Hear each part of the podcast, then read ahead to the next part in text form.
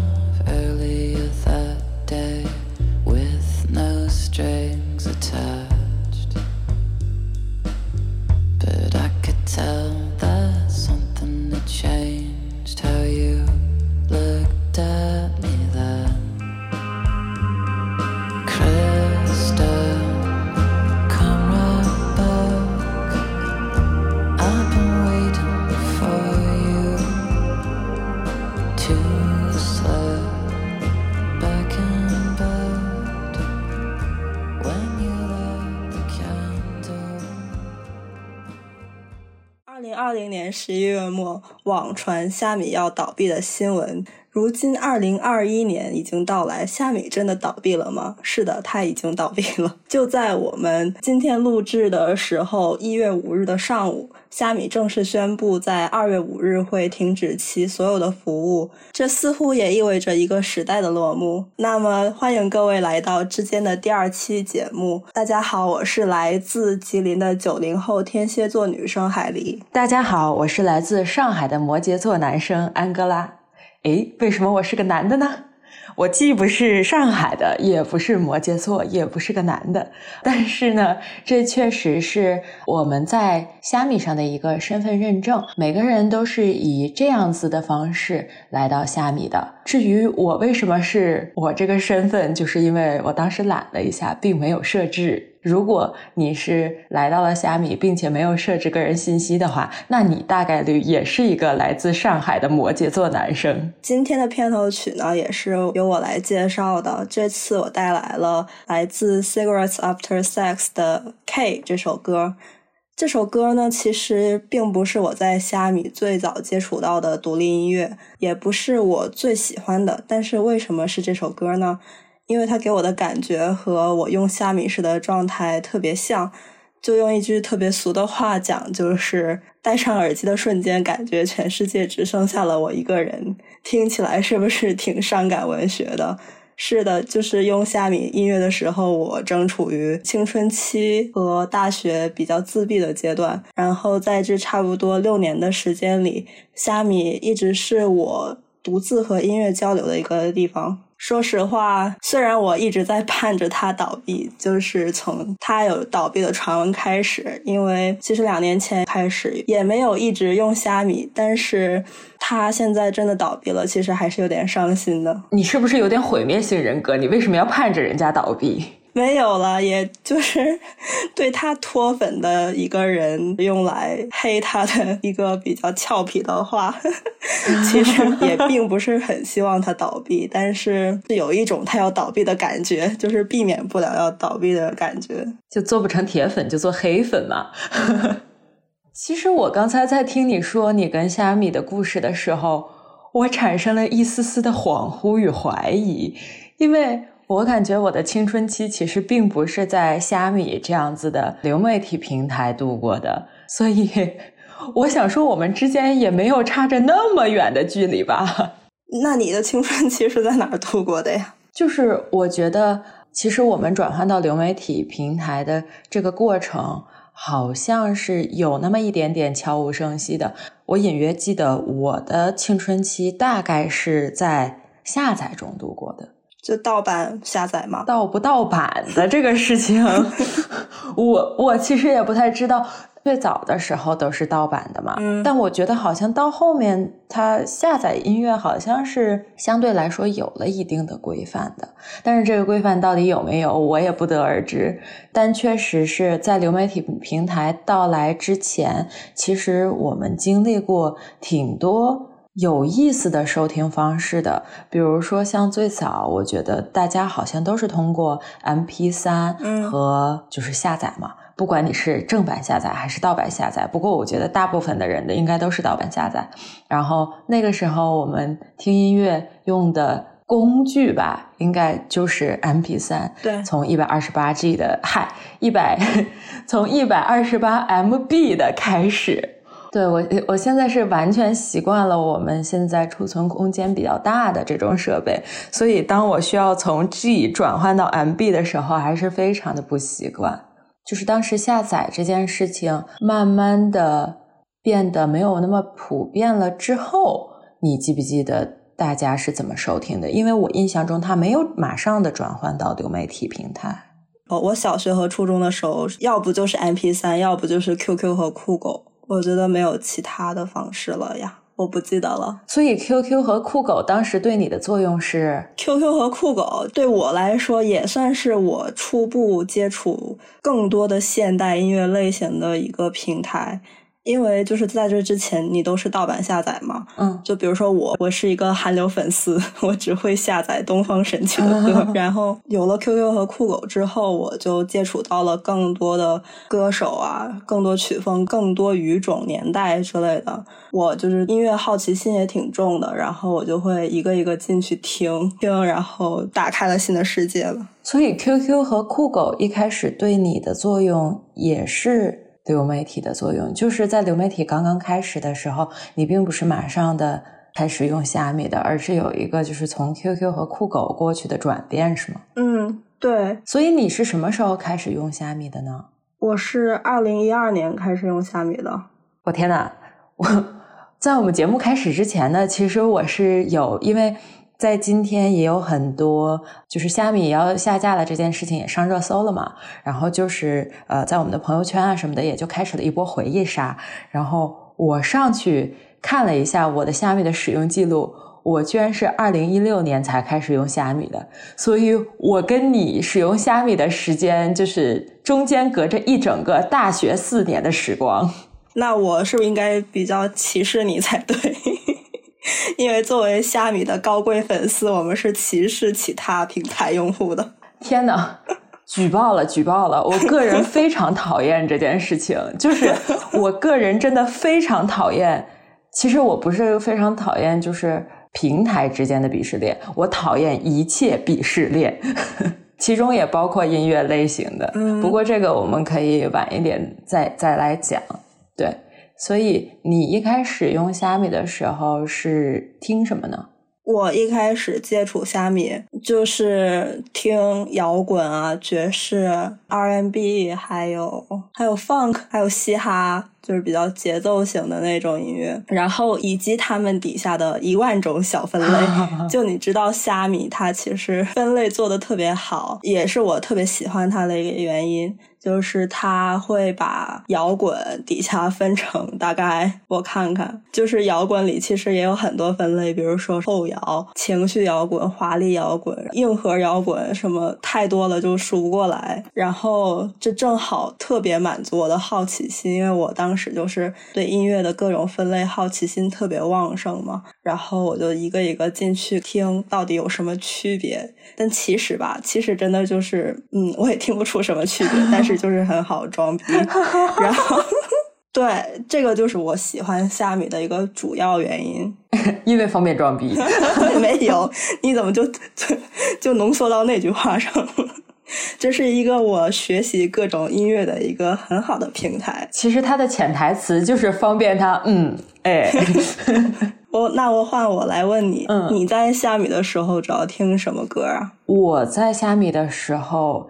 这个要扯到它的版权，可能我们一会儿会主要的讲一讲。就是我听虾米主要是填补我可以获取华语流行歌曲的方式的空缺，嗯嗯，所以我有一部分的华语流行音乐是在虾米上收听的。除此之外呢，我用虾米其实是一种场景化的使用。就是虾米上确实歌比较多嘛，但是其实大部分人非常喜欢的那一种关于类型的划分，其实并不是我比较常用的功能。嗯，对于我来说，虾米它做的非常成功的是，他的歌真的非常多，他的曲库在某一个时间段非常的丰富，也就导致了他的这种歌单。是非常多元的，且里面不会有一些众所周知的大俗歌，就是我已经知道了，我已经了解了的这些音乐。嗯，然后它很多歌单其实都是按照心情啊或者场景啊呃来分布的。就是你在使用虾米的过程中，起码我个人的感觉就是我在使用虾米的过程中，我很少踩雷。我可能因为一件一首歌点进去某一个歌单，就是这首歌可能是我已知的我喜欢的，那么我点进去这一个歌单之后，基本上不会碰到我不太喜欢的歌曲，并且不会说你抱着这样的心态去打开了这一个歌单，然后你发现，哎，什么玩意儿？就是这不是我现在心情所需要的这一种类型的音乐。我觉得它的场景做的非常的贴切。就是我又要说，为什么要有这种场景化的使用？就是我其实并不是一个在很多时候会被动收听音乐的，就是我的音乐收听习惯其实都是主动收听的，就是我有意识的去点开某一个播放键，我知道我想要听什么。但是这个场景化的使用，就是当你在一个相对来说比较闲暇的时间里。然后你有那个空闲去获取更多的新音乐，你想要听到某一种东西，我就会打开这个场景化使用。嗯，尤其是我一六年的时候，就是也开始工作了嘛，就是我工作了之后开始非常频繁的使用虾米，因为那个时候我去上班要开车，然后开的比较久一点。然后在开车的过程中，我是不可以各种，就是我是不可以手动切歌的，就是不太方便。嗯，所以我其实，在虾米上一直有一个歌单是叫做“最近”，就是是我自己自主创的。然后我就会把那段时间我比较想要听的歌，以及我想要听到他们的顺序排列好，放在那边。然后当我开车就是开的比较长的这一段路，我就会知道，在我半个小时四十分钟的路程里。我不会听到奇怪的东西，就是我的情绪是连贯的。在今天我们流媒体使用的语境里，其实我并不是一个喜欢使用歌单的人，我从来都不是一个被歌单主导去听音乐的人。嗯嗯，但是虾米的那个歌单确实是做的要比今天很多歌单好。然后我当时也是自己建了很多歌单嘛，为了自己的方便。对。而今天的歌单，感觉它更多意义的是平台觉得你想听什么，嗯，就是平台去造成你的一个收听习惯。对，不得不说，虽然虾米也是平台给你推荐的歌，但是我觉得虾米的人还是懂音乐的，比起其他平台啊。然后比如说他那个每日推荐，还有他的相似艺人推荐，我记得还有一个相似歌曲漫游这个功能，对的，就是推荐的也特别好，特别到位。他不会给你突然推出一首你完全不喜欢的歌，他推的歌肯定都是能打到你的。对的，而且其实。我最大的感受就是，当我使用很多歌单啊，当然也有官方的歌单，但是很多歌单它都是大家自发建的嘛。嗯。但其实歌单在今天主要是 Spotify 主推的内容嘛。但是我不得不说，我觉得 Spotify 的歌单我并没有很想去用它，虽然大家都觉得那是他们主打的产品，因为我觉得 Spotify 的歌单击不中我。嗯，为什么呀？就我觉得不对，嗯，但是这个就是一个你很难去解释具体原因的东西。我们的听感，它其实就是一种感觉，有的时候你是没有办法，呃，非常具象的去说出来为什么你感觉好，或者为什么感觉不太好的。当我在听 Spotify 的歌单的时候，我觉得我并没有兴奋，嗯。也许它可能有的时候是顺的，哎，并且 Spotify 它很有意思的一点就是，这是它嗯用户体验设计的一点，就是你在放到一些歌单的时候，它会自动的把前一首歌的结尾和后一首歌的开头就是连在一起，就它不会让你觉得有一种突兀感，但落地到具体的音乐本身。我并不觉得它比当时我用虾米的体验要好，嗯，而且我觉得虾米很难得的是，在当时它有各种世界各地的歌曲，对，就是它的曲库大到不同国家、不同地区、不同门类的小众都是在上面存在的。这也就是给了很多歌单创作者很多空间，对，就是他可以尽情的把他所知道的、把他所擅长的那个门类的，甚至他所擅长的那一种场景下的比较小众的音乐和比较大众的音乐做一个融合。所以，当你需要这种东西，或者当你想要探索这种东西的话，你就可以在里面发现很多小宝藏。其实，据我所知，就是虾米之所以有这么多的歌，也是因为很多用户他们都是自发上传音乐的，就是这些歌都是用户一个一个堆砌出来的。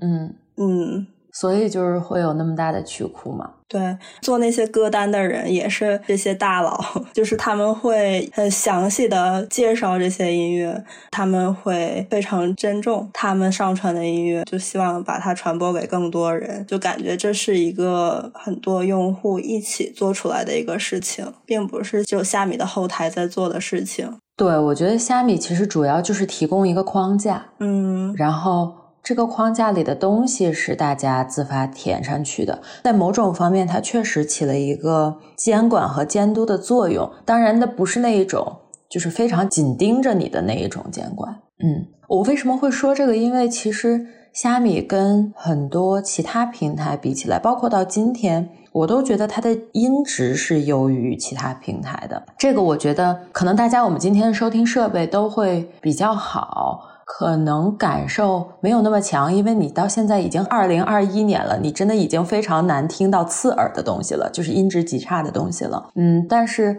可能在早几年的时候，并不是每一个人都有比较好的收听设备，就那个时候还是有几十块钱的耳机，就是缠线耳机的，对吧？嗯，对对，就是并并不是每个人都有。呃，就像今天很多人都有 AirPods，就是不用 AirPods，你也可能用什么其他品牌的耳机，它都不会非常差。虾米其实是你在设备没有非常好的情况下，就是你用最简单的设备你去听，它要比其他平台的收听效果要好很多。我发现这件事情是我有一次不小心点了外放，就是手机外放，那个时候的手机也就那样。然后我当下的感受是，哎。而这个手机外放没有那么刺耳啊，因为我是一个非常讨厌音乐被外放出来的人。然后我就去，就是同一首歌，我就去其他的平台听了一下，我发现不是同样的感觉。嗯，我是从那个时候真切的感受到，其实虾米的音质要比其他平台要好非常多的。包括我，嗯，在我们节目开始之前，我做了同样的事情，就是同一首歌同一个版本。我在虾米和其他平台上用我的外放做了一个对比，居然还是这样。为什么呢？这个是他们上传的时候音质就好吗？嗯，这个我就不太清楚了。还是用了什么特殊的手段呢？这个我就不太清楚了。我因为我个人也是很诧异。嗯，我我也觉得不应该是这样的，但是就还是肉耳可听到的有一些差别。所以当我感受到了这件事情，我心里稍稍的有一点点的心酸。我会觉得啊，好像不是很希望它倒闭。当然啊，也不光是因为人家音质好，所以不希望它倒闭。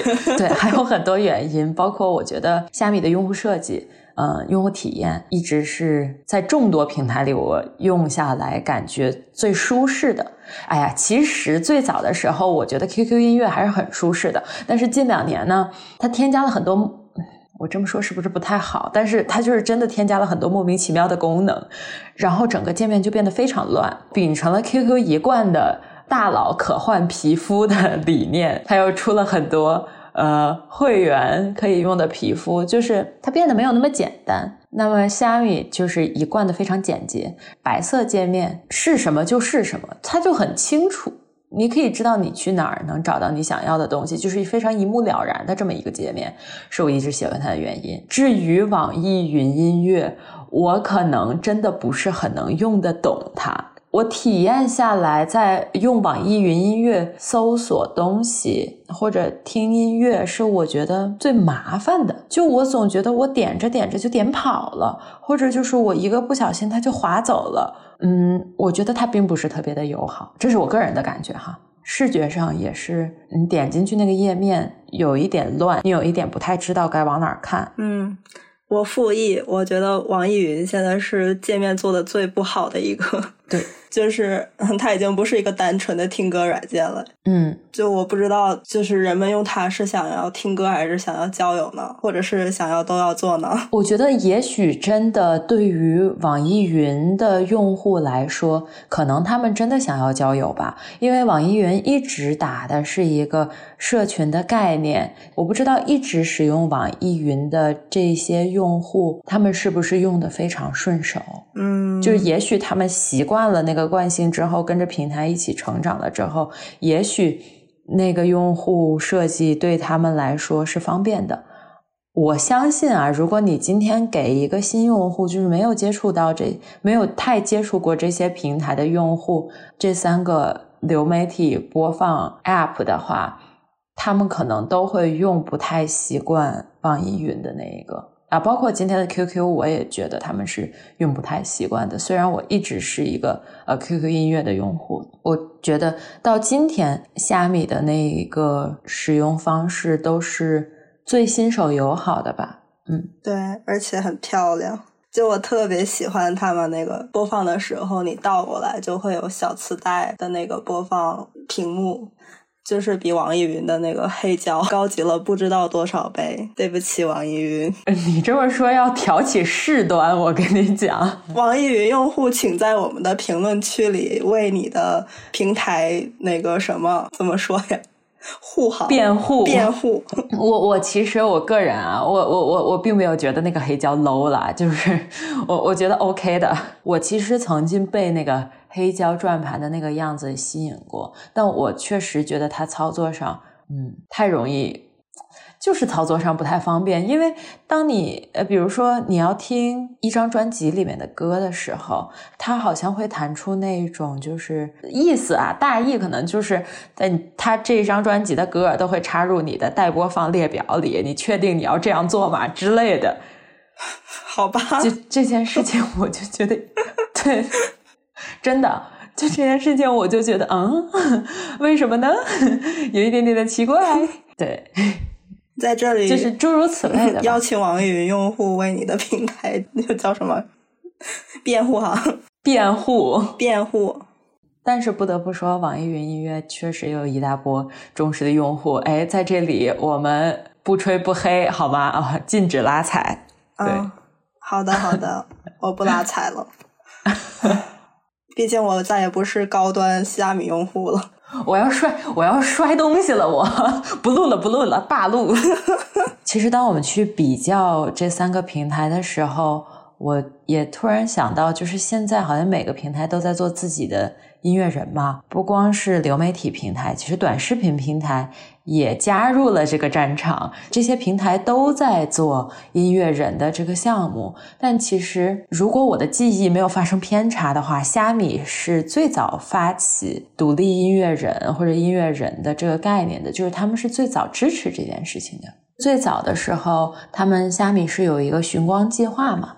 然后他们会选出一些独立音乐人，然后帮助他们完成他们的专辑音乐，并且在很多地方也都借着虾米和当时阿里的力量有很多的宣传。对于独立音乐人，其实是一个非常友好的机会，并且我觉得，就像虾米一贯的风格，他对他的音乐是有一定要求的。就是这个平台的音乐品味是在的，所以他选独立音乐人也是有一定的门槛的。这个可能就要说到这儿的话，我个人可能会觉得你要暗讽谁？嗯，对，也呃，就对，在今天音乐就是禁止拉踩，对，我不拉踩，但是我不得不说，就是在今天做。音乐人扶持的这这一项工作里，我觉得并不是每个平台都有选择性的。嗯，就这么说吧。他们寻光计划出来过谁呀？好问题。不知道，就是有出来过特别有名的吗？因为我感觉我对这个计划就是没有太大的印象。我觉得是这样，我觉得寻光计划当时，因为我稍微也是关注了一下，就是寻光计划也许并没有出非常大的音乐人，但是寻光计划的那一部分音乐人，在他们自己的那个门类里、那个那个圈子里，其实都是积累了一部分的粉丝的。并且小有成就吧，这样说，他们完成了可能初步自己忠实听众的构建，嗯嗯。但你要说真的有非常非常出圈的东西，可能以虾米当时的力量还没有这种能力，并且就是因为我觉得虾米做做这个事情可能就是还是早。就是如果他今天还在以同样的方式去做独立音乐人这个项目，跟其他的平台去这样做一个横向对比的时候，也许他反而会更加脱颖而出，因为东西不太一样。其实就是我们也许并不是很知道，但是我觉得非常关注那一类音乐的人，可能一定都会听过他们的名字。对，所以其实我觉得它反而是呃某种程度上服务了音乐的各种小社群。我觉得首先我们先讲一下为什么虾米作为一个音乐平台会走到今天吧。虾米为什么会走到今天？它其实会牵扯到版权大战的一个重要事件。这个事情就是在二零一五年七月份，我们国家的版权局发布了一条关于责令网络音乐服务商停止未经授权传播音乐的通知。它责令所有的音乐服务商平台将未经授权的音乐全部下线。虽然这个时候已经是虾米在被阿里收购了之后，然后阿里也已经开始。买很多版权，比如说华研音乐、滚石唱片、相信音乐，就是像五月天、S.H.E、刘德华这些人的经典歌曲。但是腾讯也一直在买版权。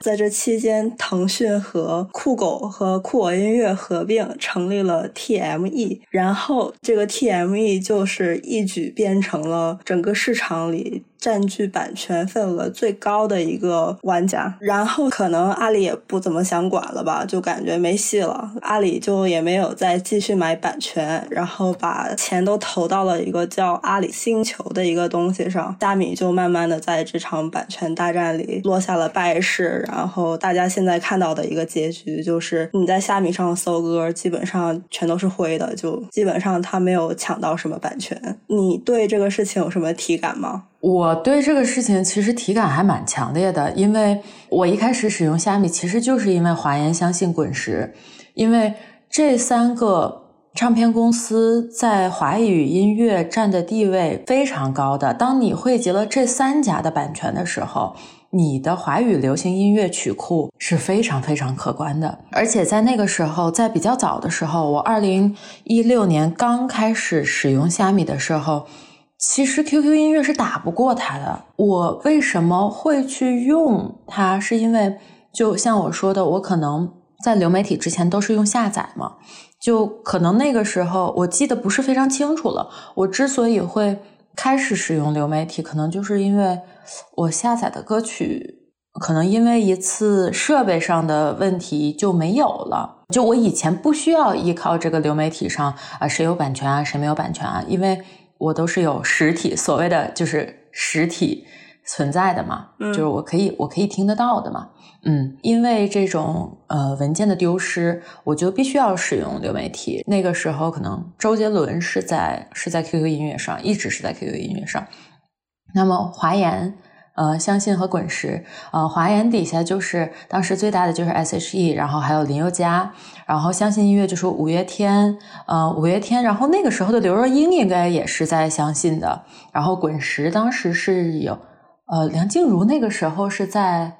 在不在相信我，我有点记不太清楚了。但是就是这一些华语音乐乐坛里叫的非常响的名字，都是在虾米，并且你在 QQ 音乐上有一些可以搜得到，但是它并不很全。五月天是在虾米音乐上是非常完整的，就是它每一张专辑的每一首歌，在虾米音乐上你都能听到。所以当你想听五月天的时候，你就上虾米音乐就对了。你在 QQ 音乐上收听会导致你的收听体验不太好，嗯。然后华研也是在了非常非常的后面才有。我记得特别清楚，就是某一天当我登录 QQ 音乐的时候，我看到 QQ 音乐说 QQ 终于与华研达成了共识，然后就是什么 SHE 回归就是之类的话，然后我就。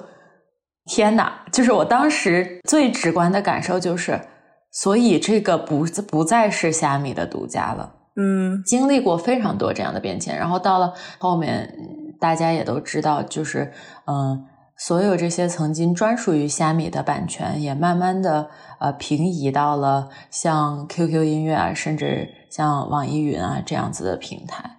你以前可以听到的那些呃比较小众的国外的，也就慢慢的下架了。嗯，所以我当我今天打开我曾经使用的歌单，我会发现我都用不了，就是一片灰，至少灰了一半儿。因为版权这个事情，它还涉及到呃国内和国外的版权嘛，所以我对这件事情的体感尤为强烈。在版权意识变得更强之后，今天。在海外，如果你使用这些流媒体平台的话，虾米和网易云基本上还是很多东西收听不了的。但是腾讯呢，它稍微来说会好一点，而且是只要你给了钱，你大部分的音乐其实你在海外也是可以收听的。版权竞争的最激烈的那段时候。可能大概也是一八年左右，就是一七、一八、一九，我听个音乐要换三个平台，然后它会造成我的收听体验非常不连贯，我自己就不太喜欢这件事情。所以，当越来越多的音乐版权被腾讯收购了之后，当你在腾讯可以接触到越来越广阔的曲库之后。你慢慢的就会比较少的点开其他的平台，因为你不想要去费那个劲呀。你肯定就是选择呃，你你能用最短的时间、最少的麻烦收听到的那个平台去使用，对。我觉得我的体感比你晚了挺多的，因为我听的主要是国外的独立音乐嘛。但是我的体感也是，就是看到它慢慢变灰，然后我就跑到网易云上听，跑到 QQ 上听，也是在不停的切换切换的，就是感觉很烦人。嗯嗯，对。而且我觉得，其实就像你刚才说的嘛，就是阿里可能到了某一个阶段，他就不想管了。就是，就我觉得这还是有。有一些差别的吧，因为腾讯它从一开始就把 QQ 音乐当做一个产品来做，也许 QQ 音乐最一开始不是流媒体的样子。就其实我印象还挺深刻的，就我最一开始用 QQ 音乐的时候，我是拿它当个播放器来用的，有点像有点像 iTunes 以前的感觉，就是我只是导入，我只是拿它在播放，就他也不是从一开始就在做流媒体的，所以我觉得他作为一个产品本身，他完成了呃他某一部分的跨时代。QQ 音乐这个平台，它是从一个播放器走到了就是今天的流媒体，然后它可能在这个过程中，它自己也遇到了很多困难。产品方面，当然这也是我的一些猜测，可能腾讯那边也会根据就是时代的一些变迁做一些改变，而让它变成了今天的样子。包括我记得在非常早的时候。我都觉得，我都觉得那是零几年，可能并没有那么早，但是就是我的时间线，我记忆的时间线有一点混乱。但是我印象中是在很早的时候，呃，QQ 不就是有绿钻嘛，所以它的这一套会员体系也是从非常早的时候，呃，就开始有的。那虾米它是在后面就是被阿里收购的嘛，可能阿里并没有陪这样的一个音乐平台去成长。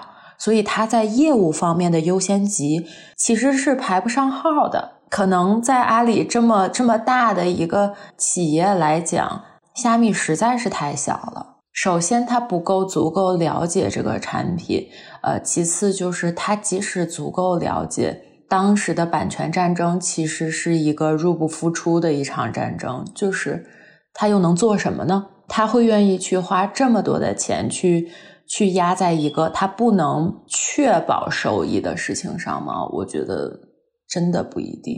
我也觉得，其实虽然阿里他们确实不是搞娱乐软件这一类的。然后他们也没有重视，但是虾米的倒闭也不能就是说是因为阿里收购了它以后它就倒闭了。其实大家可能不知道，就是在二零一三年的时候，虾米在被阿里收购之前就已经快倒闭了。他当时也开始尝试购买版权，然后做那种付费模式，但是没有用户想要付费。然后这时候他就已经开始入不敷出了。但是这个时候阿里收购了它。然后，二零一三年吧，其实阿里已经让虾米延命了七年。其实我们应该感谢阿里，还还是拉了一把的。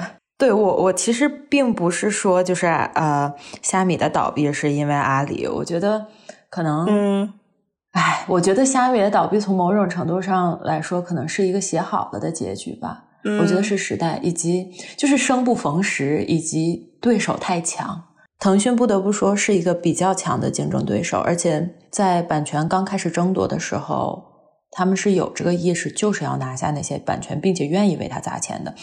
我说句实话，我到今天我都不知道他去，因为我和海狸我们俩都知道，就是大概收购这些版权具体的数字。嗯，那我我们因为各种原因可能不方便透露，但是以他们的曲库以及购买版权需要支付的价格，就是那真的是一个天文数字的支出。对我到现在我都不知道腾讯音乐或者说腾讯娱乐有没有真的能盈利。嗯，对。作为平台来说，它诚意还是有的，就是他还是愿意去花这些钱的。对，那在他可能零几年的时候，也或者一几年早期的时候，他就有一个 QQ 绿钻的这样子的一个系统，它可以让人付费的能力是在很早就种下种子的。嗯嗯，所以我觉得这个平台它也更懂得怎么样让用户心甘情愿的掏钱吧。虽然那个 VIP 啊，我觉得跟那个跟那个版权的费用比起来，简直是不值一提。但是有总比没有强吧。对我今天也是逛了一圈微博评论，总看到什么就是虾米就是被资本吃掉了，就是他们想暗示就是说腾讯恶意竞争买版权高度加嘛。其实你想想，腾讯搞这个事情真的有为他们带来过很多利益吗？到现在为止，好像确实没有。对，但哎呀，我。你要真的说恶意竞争，那什么是恶意竞争呢？就是嗯，恶意吗？因为我觉得作为一个商业来说，任何人他在一场竞赛里，他不会给自己的对手留活路吧？也不能说不会给自己的对手留活路，就是说你在一个商业的场景下，你要给你的对手留多少空间，叫做善意。你给他留到一个可以翻身来打掉你的程度吗？因为你的对手在有机会干掉你的时候，他可能不一定会会手软哦。我觉得商场难道不是本身就是这么一个残酷的地方吗？当然，我觉得这个这个是我非常就是行外的话。究竟里面的这一些运作是什么样的，我并没有知道的那么的具体。但只不过是一个竞争逻辑来讲，如果一个人也好，一个事情也好，一个行为也好，对你造成了就是比较致命的威胁的话，你在有机会战胜他的时候，你会给他，你会给他留一线生机，让他有一天反过来反扑你吗？那到时候倒闭的可就是你了。你们快看看可怕的安哥拉！我觉得这个事情在商言商啊，就是对我我我我嗯，就我我觉得可能可能大众说实话就是这样，对，就是我觉得很可能大众很多时候会谴责就是无良商人之类的，就是我也我有的时候也谴责，我也有我也有情怀，我也不喜欢就是现在。比如说，我现在也会觉得，嗯，腾讯，嗯，做的有点乱。就是我，我甚至觉得你在很多时候，他们的一些产品就是非常强烈的互联网思维。你有没有拿音乐这个东西作为你的主体在思考呢？可能没有。我觉得这是他作为一个音乐平台做的不足的地方。但是他作为一个公司，作为一个商业，我觉得他。完成了很多他该完成的事情。那至于之后他想往哪个方向去发展，我觉得这可能是并不是我们这些用户来来能够评论的事情。对，因为我觉得现在腾讯面向的受众可能也不是我们这种只想听音乐的人了。嗯，他可能有更多复杂的娱乐性在里面。而且我觉得，就像你刚刚说的时候，那些所谓的消费者，他们真的是消费者吗？他们真的是给任何平台 充过钱吗？我怀疑这个事情，就是大喊就什么资本太残酷的这些人，真的是虾米的 VIP 用户还是 QQ 的用户？完犊子了！我觉得我们开始骂人了。对不起，就我想到那个事情。哦，对，我也想到了那个事情。今年还是去年的时候。嗯。就是腾讯想要搞那个，你如果不是会员的话，中间播歌切歌的时候会插一个几秒的广告，然后这个就被大家骂上了热搜，我就说你们这些资本家整天就想着钱，有没有一点情怀？听音乐为什么要付费？就很多这种评论，我就觉得很无语啊！对对对，我我记得那个时候好像是，好像还说，就是也是网传说，好像哪一场，呃。腾讯的这种线线上演唱会是想要收钱的，结果被骂的非常非常的惨。然后我当时对我记得我们俩当时还讨论过这个问题。我说如果他们在国外用这些平台听音乐的话，那他们可能会崩溃掉，因为 Spotify 我当时就是不想给钱。我我我我我 Spotify 不想给钱，也不是因为就是我抠，就是啊，好吧，我也抠。但是我 Spotify 当时不想给钱，是因为嗯，我我觉得我不是必须要用它，所以我想再观察一下。但是后来我实在是被逼到，就是因为它真的是每首歌恨不得每首歌后面都插广告，而且还不止插一个广告。然后那个时候我也不在北美。就是我在 使用这个平台的时候，人在西班牙，然后他中间给我掺一堆西语的广告，我半个字都听不懂。然后就是我当时心情是崩溃的，因为你想一想，我我我听着音乐，然后我沉浸在那个音乐里，然后我情绪还没出来，滴嘟嘟嘟的给我来一堆，就是因为这一个原因充了他们的会员。然后，反正也是到现在来说，我用 Spotify 的体验，哎，怎么说呢？就那样吧。我觉得这个以后我们可以找机会再再去聊。对，就是大家请留言，想要聊别的平台，请留言。对对对，在在我们的播客呃播出的各种平台下面的留言区，大家可以踊跃的提出自己的想法、自己的问题。对所以你现在的主站平台是什么呢？我现在主站平台就是 QQ 啊。因为 QQ 上什么歌都有，就是我没必要切来切去。然后 QQ 至少比网易云好看一点。然后对 我充会员了，我先说一声我充会员了哈，我没有，我们我们都是付费玩家，对，我们是付费玩家。嗯，我觉得我我也是 QQ 吧，就是反正对，因为也没什么太多别的选择，说实话。嗯，那你喜欢用 QQ 吗？就是说实话，我喜欢过。对我我我确实是喜欢过，因为我知道你你用 QQ 的节点嘛，其实也就是最近的事情嘛。就你知道吗？在你告诉我 QQ 变得。就是这都是什么的？对这个节点前，我甚至没有意识到，因为我上 QQ 就是简单的，我上去点开我的音乐收听，就是它是 对它是非常简单的事情。嗯，我用所有的这些平台，我的诉求都是听音乐，而不是做一些什么别的。在最近的一次改版之前，而且变得这个页面变得这么复杂，真的，我我的体感是二零二零年的事情。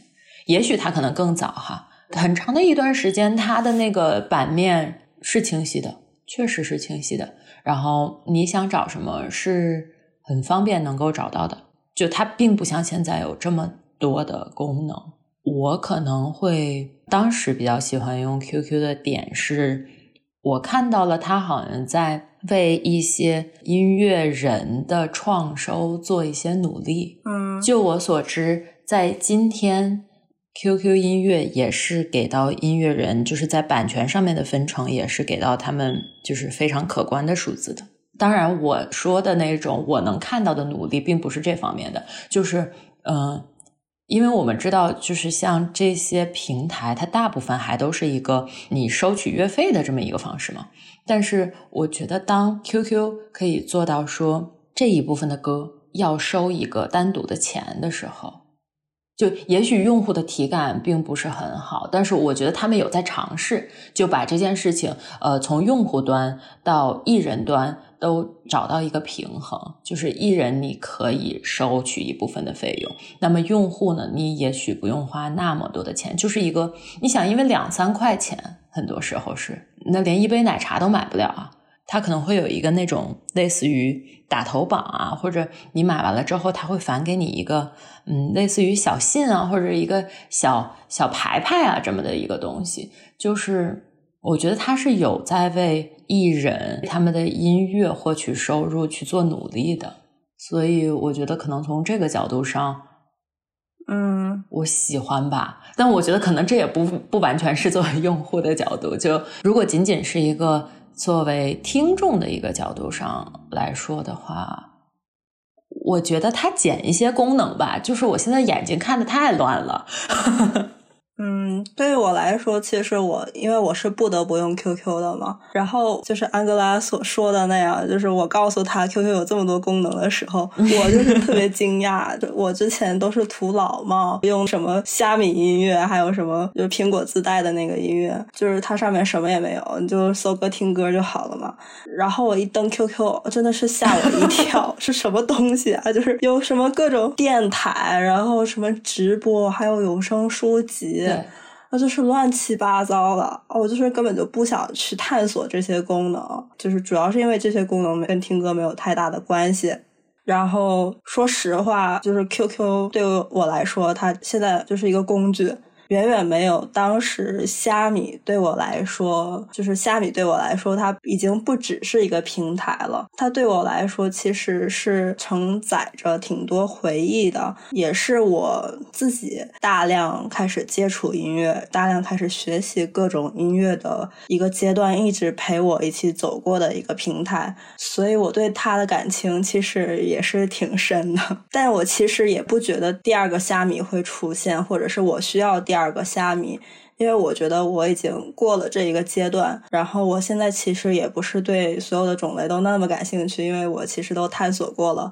我现在也主要就是听我自己喜欢听的嘛，然后也不怎么需要像虾米这样的平台。但是我觉得还是可能吧，就是我个人觉得啊，可能对现在的一些正在成长中的年轻人来说，或许是一个遗憾。就是现在没有一个平台能够像当时的虾米那样，有很多关于音乐的介绍，就很多直接跟音乐有关系的东西。现在的平台感觉就是一直给你输入歌曲，就是不停的给你丢歌，然后你就听就好了。我也不怎么了解，但我的感觉就是这个样子的。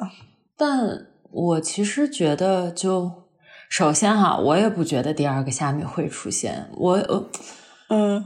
哎，这个话是不是说的太死了？是不是应该给自己留点活口？哎，算了，就这么说吧。就我觉得，也许也不太需要出现。哦，我真的就是可能要锤死自己吧。但就嗯，就是因为因为版权，我们也看到了，基本上就是这个局面了。它也非常昂贵。我觉得除了腾讯，其其他人可能也没有这么大的财力去做这件事情。嗯，然后。并且，就像我们一直在说的，就是作为用户，没有一个人喜欢在 App 中切来切去的。对我觉得，想听音乐的人还是希望这个事情是一个比较简单的体验，就是尤其是在你很多场景化的听音乐的情况下。那至于说到可能虾米的教育意义，就是它对于这些音乐门类的科普上。我觉得，因为我们之前也聊过嘛，因为很多东西你是从其他的渠道获取不到的，所以你用虾米。在那个年代，你很多的信息是好像某种程度上只能通过虾米去了解。那我觉得今天在这种信息爆炸的时代，几乎没有我们触摸不到的信息。就是如果音乐的各种门类真的是你感兴趣的东西的话，你总会找到方式去去找到他们。虾米完成的这件事情。对我们这一代人来说，它是唯一的路径，也是因为那个时代的各种条件吧，啊，所以才会有虾米这样子的东西，就是这样子的平台产生。我觉得今天就是也许不了解这些内容、不了解这些音乐门类的人，他真的会有一个兴趣的话，我觉得他会通过各种各样的其他方式去完成。如果他本身就不是一个可能会感兴趣的人，那有这样的一个平台，我估计也很难激起他们的兴趣。说实话，在今天，有多少人可以老老实实的坐在那儿听完一首歌呢？如果有很多人的话，那有多少人可以老老实实的坐在那儿听完一整张专辑呢？就我们的耐心已经被训练的太低太低了。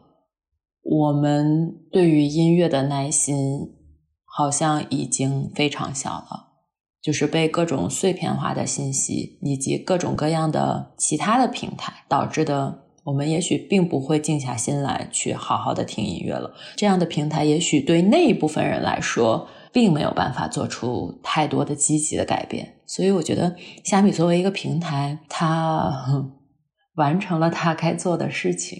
嗯。所以让他安息是吗？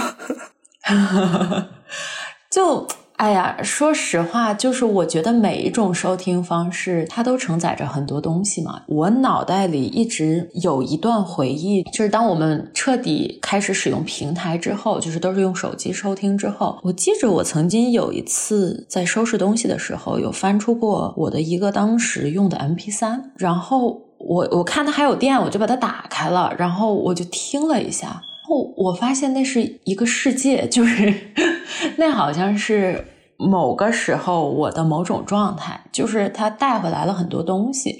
因为我也跟你说，我觉得虾米对于我来说，呃，是填补一些空缺嘛，嗯，就是填补我的一些空缺和满足我一些场景化的播放嘛。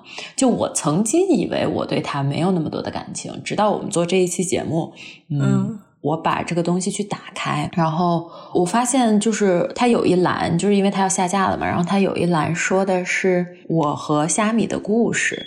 我和虾米的故事，它是按照每一天这样的做一个排列的。你会可以看到在某天在什么地方你听了什么什么歌。当你看到这种就是你播放了什么，播放了多少次，甚至是播放的顺序在你的眼前呈现的时候。你几乎是可以闪回到当时的场景的，就是我在那个瞬间，好像这种转变它变得体感化了。因为我觉得很多我们收听方式上面的转变，其实都是悄悄发生的。当你反应过来的时候，这个事情已经过去了。但是当它以这种数字图片呈现在你眼前的时候，你其实当下还是有挺多情感的。呃，你好像可以想到当时发生了什么事情。我突然发现，如果这个平台没了，我的这些记录和我的这些歌单被清空了之后，我的这一段记忆好像就再也没有办法被回放了。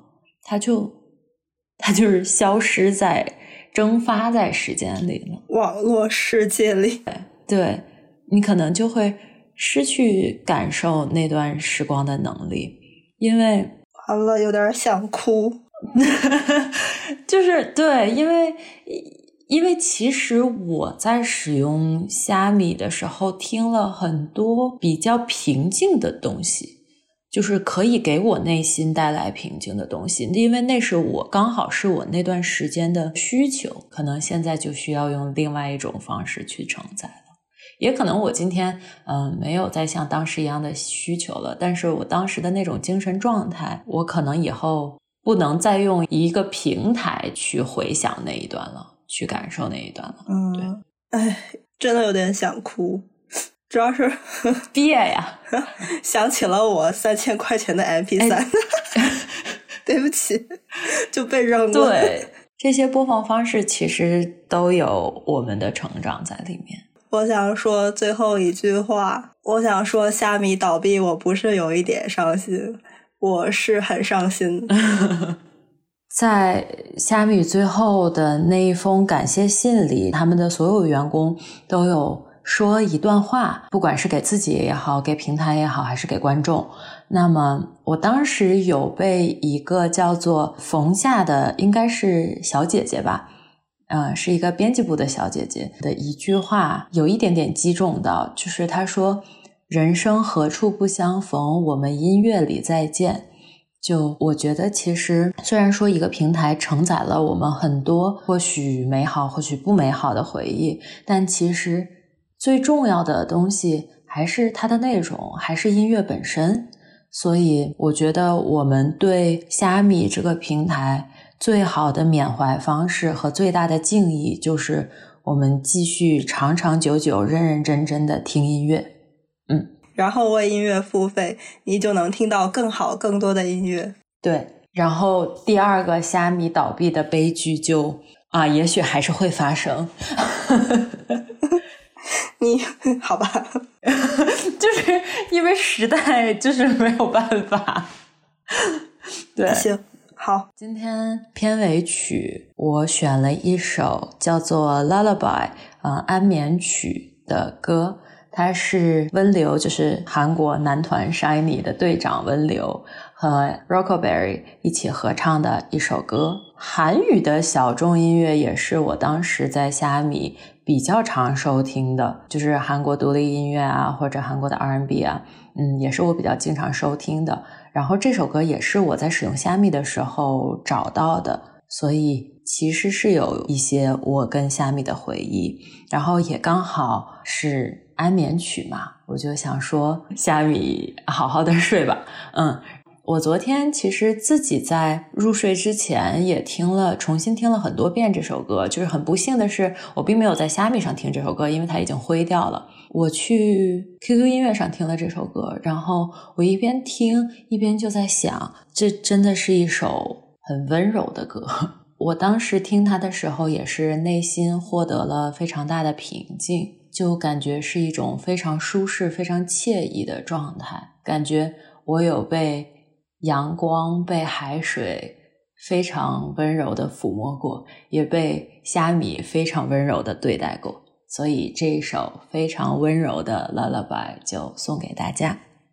那么我们第二期的播客到这里也就要跟大家说再见了，请大家踊跃的关注我们，我们的微信公众号以及微博是知 between 间。